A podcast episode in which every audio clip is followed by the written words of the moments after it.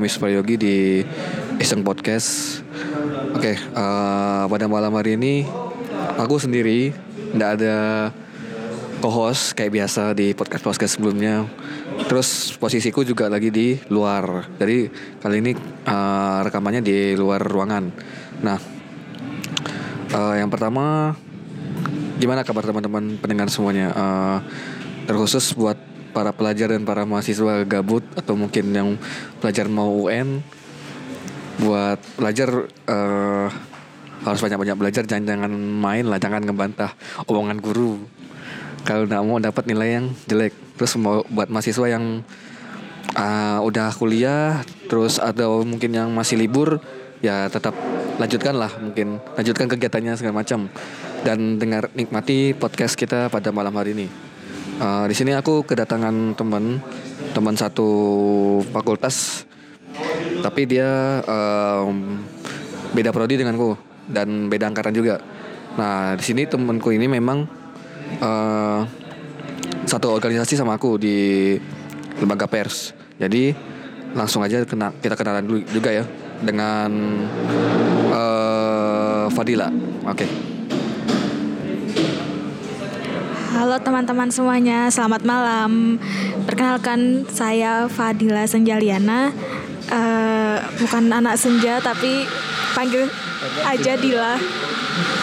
Uh, di sini malam ini saya uh, sedang menemani uh, orang yang sedang pusing dengan skripsi. Jangan bilang pusing dengan skripsi. Oke. Okay. Hah? Dari mana? Apa asal? Kan belum tahu nih mendengar asalnya dari mana. Ini nanti Bang Yoi cut-cut gitu kan? Enggak. Biasa aja tuh, normal. Uh, asal saya itu dari Lombok Nusa Tenggara Barat. Hmm. Ke kalian pasti tahu lah ya. Yang, ya, yang mau sedang liburan, yang mau liburan uh, bisa hubungi saya. DM di Instagram saya Fadila at Fadila Senja. Malam ini uh, kita ingin membahas tentang toxic sosial media ya. Hmm. Jadi uh, barusan kita membahas sedikit tentang sosial media. Apa sih keuntungan, apa sih kerugian yang kita dapatkan dari sosial media. Nah terbesitlah pemikiran uh, ternyata sosial media itu ternyata banyak juga uh, kekurangannya teruntuk saya gitu. Jadinya saya merasa untuk sekarang ini kalau sosial media itu toxic gitu itu dalam hal uh, aktivitas saya ini ini sebagai uh, curahan hati ya curahan hati gitu. Jadi uh, kebetulan saya juga sekarang ini uh, menuju semester akhir ya dan lagi sibuk-sibuknya dengan yang sering disebut PKL setiap hari gitu seperti orang kantoran dari hari Senin sampai Jumat berangkat pagi. Ya biasa kedinasan ya tau lah ya. Kalau misalnya kedinasan orang-orang kantoran yang terbelenggu oleh pemerintah yeah. aturannya itu sangat baku banget berangkat pagi pulang sore gitu terus. Dan weekend uh, ujung-ujung mau menikmati liburan eh dipakai untuk istirahat saking capeknya cilah itu kalau boleh kalau boleh aku tahu uh, sejak kapan merasa sosial media tuh udah mulai toksik? Uh, sejak kapan ya? Apa sejak hmm. SMA atau udah mau masuk kuliah baru kerasa ini oh ini toksik gitu loh? Kalau misalnya atau merasa itu toksik sih uh, curhat dikit ya. Dulu kalau misalnya uh, saya itu main sosial media dari SD apa ya?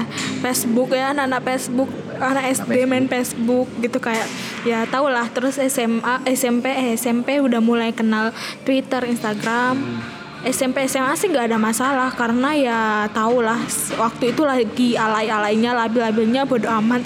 Orang bakal ngenilai postingan kita itu baik buruk ya udah yang penting kita happy karena ya masih puber-pubernya gitu lah ya. Terus setelah masuk kuliah ujung cer uh, awal ceritanya itu uh, karena saya itu putus lah gitu dengan putus. seorang guys. Jadi jadi yang dulunya tuh sering ngeposting tentang kayak ke ke mana-mana bareng pacar terus posting posting foto lah apalah gitu dengan pacar terus LDRan nih eh malah pas kuliah putus dan sosial media saya jadikan pelampiasan untuk memposting Itu galau-galau galau kayak full semua galau atau Hmm, ada full. selang kadang galau kayak kadang enggak. nggak full banget itu galau terus lama-lama orang eh, saya denger nih dari teman-teman gitu kayak risih juga gitu melihat saya kayak gitu gitu.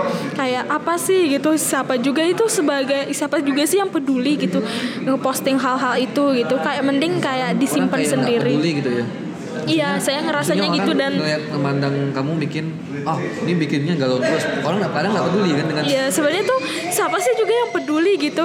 Iya kitanya aja gitu yang terlalu baper. Ya lama-lama ngerasa itu tuh toxic banget buat saya. Apalagi nih yang kalau ngelihat teman-teman pada pamer. pamer Pacar, ya. kekayaan Nah, pacar jalan-jalan. betul. orang-orang yang kayak saya ini yang baperan banget itu kadang kayak ini ngapain sih? gitu. Ini ngapain? Ih pengen. Kadang kayak kayak gitu kayak toxic banget gak sih gitu. Jadi kayak lama-lama wah capek gitu. Yang dulunya saya posting eh, muka-muka walaupun jelek walaupun gimana itu diposting terus. Sekarang kayak posting satu instastory aja kadang suka mikir ini posting gak ya? Posting gak ya? Kayak ngerasa toxic banget gitu. Dan lebih dan sekarang udah mulai unfollow udah mulai unfollow filter orang lah istilahnya un- unfollow akun-akun IG orang yang merasa toxic buat saya lebih lebih baik mending ini ngefollow mungkin media berita online atau eh, kayak kata-kata inspiratif kayak gitu sih. Dan lebih mengurangi postingan-postingan yang alay tentunya. tapi kalau misalkan apa ya eh, menurut kamu kriteria toksik tuh kayak gimana? Toksik di media sosial tuh kayak seperti apa? Mau di Twitter mau di Instagram atau di Facebook kayak kayak gimana kriterianya menurutmu?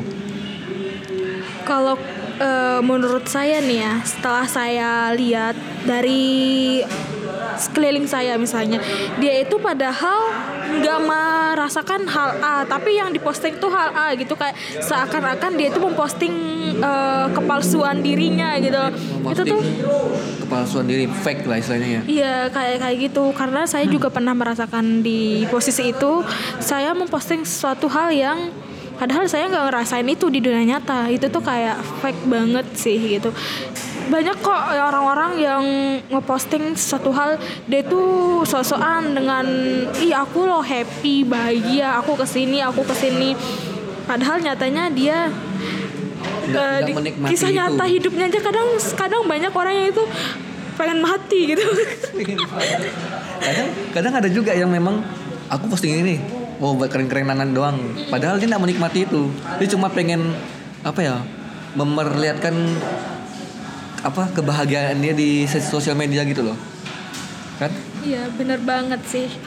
Itu tuh toxic banget sih. Jadi eh, kalian pasti bakalan ngerasa di po- posisi di fase di mana kalian bakalan ngerasain apa ya- apa yang kalian butuhkan dan apa yang kalian inginkan gitu. Jadinya eh, semakin dewasa kalian kalian bakal ngerasain gitu oh ini tuh nggak penting gitu loh buat kalian. Jadi kalian menganggap hal-hal yang nggak penting itu toxic gitu loh buat kalian. Jadi kayak semakin ke sini eh, kalian bakalan mikir apa sih yang kalian cari gitu.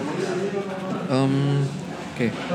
Kamu pernah ngerasa dihujat orang banyak enggak karena mungkin perbuatanmu yang sorry, apa mungkin mungkin yang amit-amit nih. Misalkan posting-postingan yang memang orang-orang nge-hate orang-orang nge-hate speech kamu gitu loh. Kamu pernah nggak ngerasa di posisi itu? Eh, pernah sih pastinya tapi orang-orang yang menghujat itu tidak langsung ngomong gitu. Paling dari teman terdekat dibilangnya dan teman terdekat itu menyampaikan ih kamu kok kayak gitu? Itu loh orang-orang pada omongin gitu kamu tuh jangan kayak gitu gitu jadi suka mikir aja malu sendiri gitu loh. Bayangin aja rasanya oh iya iya, iya juga ya gitu. Kayak mikir buat apa sih aku kayak gitu? Gitu. Siapa sih juga yang peduli gitu. Kayak gitulah. Berarti tidak apa ya istilahnya orang kadang eh kamu kamu sendiri nggak peduli sama omongan orang ya istilahnya ya? Hmm, kadang kalau misalnya sakit banget omongannya ya peduli lah pasti gitu. Kadang walaupun juga ditampakinnya nggak peduli ya dalam hati pasti peduli gitu. Kebanyakan orang juga bakalan mikirin apa yang diomongin orang lain walaupun kadang ada yang ditampakin dan ada yang enggak. Kalau aku sendiri sih mungkin melihat toksik ya istilahnya toksik dalam sosial media adalah di saat em, ada beberapa teman-temanku di IG misalnya kita ambil contoh di Instagram lah. Em, nge-posting Instagram story-nya sampai titik-titik. Kemudian aku juga merasa aku pernah merasa iri gitu loh. Iri dalam artian oh kok mereka bisa jalan-jalan bisa hangout di Starbucks misalkan minum-minum gitu segala macam terus ja- jalan-jalan liburan segala macam itu aku juga pernah ngerasa iri. Cuman ya ya udah pokoknya irinya cuma sebatas lihat. Nah udah udah ya udahlah bodo amat lah gitu loh istilahnya. Cuman eh, kalau untuk toxic sendiri itu yang paling aku ndak seneng ya. Ini jujur-jujuran aja ya paling aku ndak terlalu suka adalah pada saat eh, beberapa orang itu kayak bucin gitu loh tahu kan? Ya bucin. Ya jala- malam minggu terus pamerin ceweknya atau pamerin cowok segala macam pamerin pasangannya. Nah itu aku menurutku ini orang ngapain sih? gitu loh. Kita lo nggak juga nggak peduli dengan dia gitu loh. Oke lah mungkin eh, bisa dijadikan bahan omongan gitu kan. Tapi sebenarnya dalam art- dalam artian aku juga nggak peduli gitu loh. Ah, apalah ah bodo amat lah pokoknya dia dia dia siapa? gitu loh. Tapi ya kadang juga kita peduli. Mungkin pe- pas peduli pada saat teman kita ngomongin itu gitu loh. Wih, cuy ini ini ada ini gini gini. Instagram ini pas pas Instagram story dia ada di sini. Oh ya udah gitu loh. Menurutmu gimana kayak gitu? Kalau urusan bucin sendiri sih ini lucu sih karena saya sendiri juga pernah ada di posisi itu dan udah udah cukup lama nggak ada di posisi itu untuk sekarang gitu. Kalau misalnya urusan itu sih ya mungkin setiap orang punya pandangan yang berbeda-beda kali ya. Eh, mungkin orang-orang yang lagi kasmaran lah berbunga-bunga hatinya gitu seakan-akan dunia ini milik berdua bodo amat pasti dia kan bakalan eh, memamerkan ke seluruh dunia oh ini loh orang yang aku sayang oh ini loh pasangan aku gitu. Di pikirannya tuh cuma itu gitu jadinya dia cuma nggak nggak peduli padahal orang lain juga nggak peduli gitu dia tuh punya pasangan siapa dia tuh sayang sama siapa cinta sama siapa gitu. Nggak ada yang peduli gitu loh. Jadi kayak itu tuh tergantung setiap pandangan orang. Tergantung pandangan orangnya berarti ya. Iya bener banget sih. Karena ya gimana ya Orang jatuh cinta itu bakalan buta tuli bisu. Buta tuli bisu. Seakan-akan Seakan-akan Seakan-akan kita tuh nggak menemukan diri kita gitu. Apalagi pas baru-baru jatuh cinta tuh. Seakan-akan kita tuh kita tuh bakalan bakalan bahkan ini loh nggak tahu diri kita itu siapa kalau udah jatuh cinta saking bucinnya gitu. Mungkin kadang kalau misalnya untuk orang yang tidak berpasangan itu menganggap itu tuh bucin budak cinta. Tapi untuk orang yang yang menjalani itu itu tuh dianggap sebagai itu loh pergo pengorbanan pengorbanan dalam cinta gitu kan cinta juga butuh pengorbanan gitu kayak hmm, cinta itu emang racun racun ya eh, bisa aja racun Mungkin apa? Mungkin dunia. racun apa ya ya gitu kalau misalnya bucin aku sih beda amat soal itu Oke. Em, balik lagi nih ke toxic apa? Toxic media. Sebenarnya eh kalau dari kamu sendiri itu pernah nggak? Maksudnya pernah dalam artian nggak mungkin sehari ya paling lama sa- paling paling banter-banter sehari sehari nggak megang HP misalkan jadi nggak nggak bisa ngeliat dunia apa nggak bisa ngeliat dunia luar gitu loh nggak bisa ngeliat dunia maya yang memang penuh kepalsuan gitu. Pernah nggak seperti itu? Itu tuh jarang banget pernah. Dalam satu tahun pernah sekali dan itu sehari. Karena itu emang lagi eh, ini ngecamp di pantai. Jadi kayak jauh banget dari peradaban. Jadi nggak ada sinyal sama sekali. Ya itu kayak terpaksa gitu. Jadi nggak megang HP karena nggak ada sinyal telepon seluler nggak ada sinyal internet apalagi gitu. Jadi kayak nggak megang HP sama sekali seharian full. Jadi ka- tapi kayak gimana ya mungkin karena kebiasaan megang HP jadi kayak kepikiran gitu ada orang penting nggak ya? Ada ada informasi penting nggak ya? Jadi kayak kepikiran terus gitu. Setelah nyampai kota dan itu tuh dalam kondisi di perjalanan ke kota itu pegang HP terus sudah menya- menyalain data seluler ngecek sinyal udah ada belum sinyal udah ada belum gitu kayak kepikiran sama ininya sih lebih kepikiran ke kayak chat-chat yang masuk gitu. Orang-orang yang hubungnya apalagi kayak jauh dari orang tua juga kan. Jadi kayak mikirnya sih ke sana ya. Untuk nge- ngelihat kayak misalnya sosial media itu seperti Instagram informasi-informasi yang kayak gitu sih mungkin nggak menjadi utama sih ya tapi lebih utama itu informasi kayak chat dari kerabat dekat gitu sih Sama dekat. Tapi pernah mau pernah ada terbesit nggak di pikiran? Aku pengen sehari nggak nggak pegang HP. Pernah nggak terbesit itu? Pernah banget sih ngerasain dan pengen banget itu sehari gitu nggak megang HP tapi karena posisi sekarang lagi kuliah terus lagi banyak informasi tugas terus lagi ada kerjaan jadi kayak nggak megang HP tuh karena masalah-masalah itu sih. Kalau misalnya bener-bener di hari hari long weekend atau eh, liburan panjang kayak kayak gitu mungkin pengen dicoba sih. Karena itu lega banget sih rasanya. Coba kayak kehidupan yang dulu masih masih Polos, polos-polosnya nggak main-main HP terus malah kayak lebih sering nonton TV sehabis nonton TV makan terus ngobrol dengan orang-orang terdekat kayak curhat lah cerita-cerita kesibukan hari ini apa? Cerita-cerita kejadian-kejadian lucu cerita-cerita kejadian yang udah lampau. Itu tuh asik banget sih. Kadang kadang kita juga ngerindukan ya maksudnya eh, ngobrol dengan orang dekat misalnya oh, ngobrol dengan orang yang nggak pernah kita kita ketemuin. Atau mungkin ngobrol sama orang yang nggak punya sosmed misalkan. Pernah kan misalnya ah aku pengen ngobrol sama dia. Cuma kadang kita nggak bisa ngubungin dia gara-gara dia nggak ada eh, kontak nggak ada WA nggak ada Instagram atau apa pun. Pokok sosmed itu nggak ada sama sekali.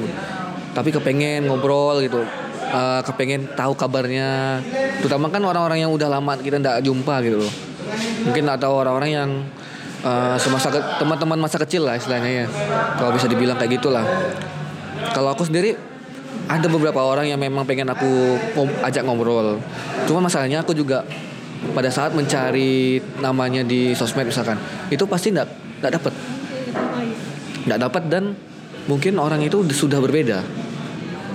Dulu mungkin ya dulunya kita SD akrab banget misalkan ngobrol terus istilahnya. Tapi pas sekarang kayak ya udahlah secukupnya gitu loh. Udah pokoknya ndak ndak sampai ndak kayak kangen-kangenan gitu loh biasa aja gitu. Ya memang wajar sih soalnya. Kalau memang uh, biasa-biasa aja dalam artian kan kita udah punya kehidupan masing-masing segala macam. Nah tapi seenggaknya uh, dengan ngobrol itu dapat apa ya dapat mengurangi efek toksik dari sosmed lah kalau untuk ngobrol seperti itu. Tapi kembali lagi nih eh, pada saat kamu ngobrol nih sama teman-temanmu misalkan eh apa ya eh, ter- sering terdistract oleh HP kan misalnya jadi obrolnya kadang juga tidak berkualitas segala macam. Tapi itu pernah nggak terbesit? Maksudnya HP disingkirkan dulu lah gitu loh. Mungkin ada beberapa saat eh, HP tidak diizinkan untuk dimainkan. Mungkin. Tapi pernah nggak? Beberapa kali gitu loh. Em, maksudnya sering gitu. Sering. Sering nggak pakai HP buat kalau misalkan lagi ngumpul nggak nggak main HP ngobrol asik aja itu pernah nggak kalau aku sih eh, ini. Sama aja salah Jadi misalnya kalau aku sih nih ya, eh, aku menerapkan di diri aku sendiri untuk beberapa waktu ini kalau misal ada temen apalagi curhat nih soal kehidupannya apalah gitu gitu aku tuh berusaha banget nggak megang HP gitu gimana ya? Karena kita mau, Karena- sebagai pendengar gitu. karena menghargai juga Menghargai sih. karena ya misalnya kita memposisikan diri kita sebagai orang yang bercerita dan orang itu sibuk dengan hal lain itu pasti kayak nggak enak banget. Dan aku memposisikan diri aku seperti itu. E, coba aku ada di posisi itu pasti nggak enak. Makanya aku misalnya ada orang cerita ada orang curhat atau ada orang yang ingin membutuhkan pertolongan gitu aku kayak eh, nggak megang HP dulu gitu. Kalau misalnya pun ada hal yang penting ya udah aku bilang maaf ya bentar gitu. Lebih baiknya segitu karena gimana ya?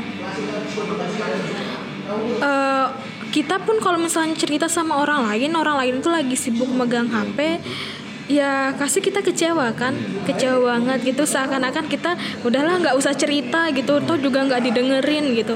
Ya kayak gitu. Apalagi pas kumpul-kumpul, kalau misalnya kumpul-kumpul sih ya, kalau misalnya aku, misalnya kalau kumpul-kumpul sama teman-teman yang sering main sama aku tuh ya kebanyakan orang-orangnya ini sih pada sering pegang HP jadinya kalau misalnya kebanyakan dari mereka megang HP ya udah aku ikutan gitu ya. Aku lebih ngikut ke lingkungan sekitar sih. Ya karena percuma juga semua pada pegang HP aku ngobrol sendiri gitu. Nggak mungkin. ya kan nggak mungkin gitu Nah, paling kayak gitu sih. Karena apa ya? Sekarang mah nggak bisa dihindari lagi ya. Orang-orang eh, lebih terbentuk menjadi sosok yang individualis semakin ke sininya makin individualis ya Tapi pernah kamu merasa kecewa nggak maksudnya? Mau mengekspresikan kekecewaanmu terhadap mereka yang nggak dengarkan omonganmu, nggak dengarkan curhatmu gitu pernah nggak? itu sih sering banget. Tapi ya gimana ya? Itu udah kayak eh, kondisi real yang ada dan nggak bisa dihindari lagi ya berusaha nggak kayak masukin hati nggak baperan lah. Kalau misalnya mereka sibuk dengan HP-nya mereka ya udah aku kondisiin diri aku oh iya mungkin ada hal yang lebih penting gitu. Jadinya aku kayak ya udah aku main HP balik gitu. HP balik. balik kayak Balas. iya bukan balas sih tapi kayak nggak tahu juga kan mau ngapain. Masa iya ngomong sendiri terus dari awal sampai akhir dan orang lain nggak ada yang hirauin gitu kan. Ya udah nggak nggak niatnya untuk ba- membalas tapi lebih mencari kesibukan sendiri gitu. Gitu. Kadang kan kalau misalkan orang yang nggak peduli sama kita kan datang, weh cuy, eh, main HP, keluar HP bentar, ya nggak apa, oh ngobrol lagi bentar, main HP lagi, cek apalah pokoknya dicek-cek lah, mau Instagram, mau YouTube apa segala macam, cuman eh, idealnya suatu kelompok teman gitu kan istilah ideal. Kalau ini idealnya ya idealisnya untuk menghindari toxic media tadi kan dengan lebih banyak interaksi sos- sosial langsung tanpa lewat perantara uh, dunia maya misalkan. Bertemu dengan orang ngobrol kemudian cerita kemudian jalan bareng main bareng segala macam. Tanpa adanya HP itu memang idealisnya zaman sekarang. Cuman kita ngeliat realitanya. Orang kadang nggak peduli dengan omongan kita dia main HP sibuk. Terus pas mau ketemu baru aja ketemu angkat HP bentar buka. Yang mungkin dia sepele sih main paling buka balas-balas chat bentar gitu kan. Dan paling enggak ya tahu uh, dapat mengkondisikan diri lah. Secukupnya lah main HP itu kan habis itu masukkan lagi udah ngobrol lagi kan. Lebih apa lebih bermanfaat lebih bermakna lah kalau kalau menurutku seperti itu sih Eh, jadi di sini kita menemukan benang merahnya ya istilahnya. Benang merah dari sosial media itu sendiri. Sebenarnya nggak semua sosial media itu berdampak buruk gitu buat kita. Tergantung kitanya menyikapinya seperti apa. Contohnya kan tadi yang udah dibahas tuh itu kebanyakan emang dampak buruknya. Tapi dari sosial media juga kita tahu banyak informasi. Kalau kita non aktif banget dari sosial media, nanti kita juga nggak tahu perkembangan zaman. Jadi kita tuh kalau misalnya mau ke mana nih, eh kita nggak tahu apa-apa gitu kayak ketinggalan banget lah pokoknya gitu. Jadi kalau misalnya lebih baiknya sih, lebih bijaknya lah istilahnya. Kita itu memfilter lah, memfilter apa yang kita posting, apa yang kita lihat, memposting hal-hal yang bermanfaat untuk kita dan orang lain. Terus yang kita lihat juga pasti kita bakalan mencari informasi yang lebih bermanfaat untuk kita gitu untuk kita bagikan untuk kita ceritakan ke teman-teman gitu jangan dikit-dikit ngelihat gosip itu tuh kayak dikit-dikit eh, nontonin. Tapi orang Indonesia sering. Iya sih itu tuh Seneng. habit yang buruk. Apa ya eh, mencari ker- kerusuhan? Nah, mencari cari ribut. komen-komen gak jelas. Nah, tuh. itu tuh Seru apa ya. sih tujuannya gitu? Apa sih? Seru ya seru. Seru. tapi ya pikir ke tujuan awal tujuannya apa gitu? Ya kali me- melakukan sesuatu hal yang gak penting terus dalam hidup gitu. Iya. Nah istilahnya kayak gitu sih dari aku. Aku sih sekarang ini untuk eh, melihat eh, dampak buruk buruk dan enggaknya tuh mungkin untuk sekarang ini lebih banyak dampak buruknya buat aku gitu. Karena mungkin karena aku itu lebih banyak mencari sesuatu hal yang gak penting kali ya. Itu paling nggak penting. makanya mulai dikurangin untuk memposting hal-hal yang nggak penting gitu kayak hal-hal kecil aja mulai dari hal-hal kecil aja gitu. Nggak usah langsung kayak benar-benar out dari sosial media gitu Oke, mungkin kesimpulannya yang dapat disimpulkan adalah yang tadi udah dibahas sama Dila ya, sama Fadila. Dan ya mungkin buat teman-teman yang memang eh, mengalami toxic media, kemudian ada beberapa teman teman-teman mendengar yang memiliki teman-teman yang toxic dan otomatis berujung pada sosial media toxic tadi. Nah itu mungkin bisa di di apa diaplikasikan lah omongan kita tadi ocehan kita itu bisa bisa digunakan untuk strategi dalam menangani toxic toxic media sosial tadi. Oke, untuk eh Gudila, makasih banyak buat udah sharing-sharing di sini. Makasih banyak buat waktunya. Kemudian eh, kalau memang ada bahasan lagi kita ngobrol-ngobrol lagi. oke ditunggu Oke, siap. Eh, mungkin sekian dulu dari Iseng Podcast pada malam hari ini. Em, kurang lebihnya mohon maaf. Akhir kata, wassalamualaikum warahmatullahi wabarakatuh. Saya Adramis Prayogi dari Iseng Podcast. Bye. Bye bye. Bye bye.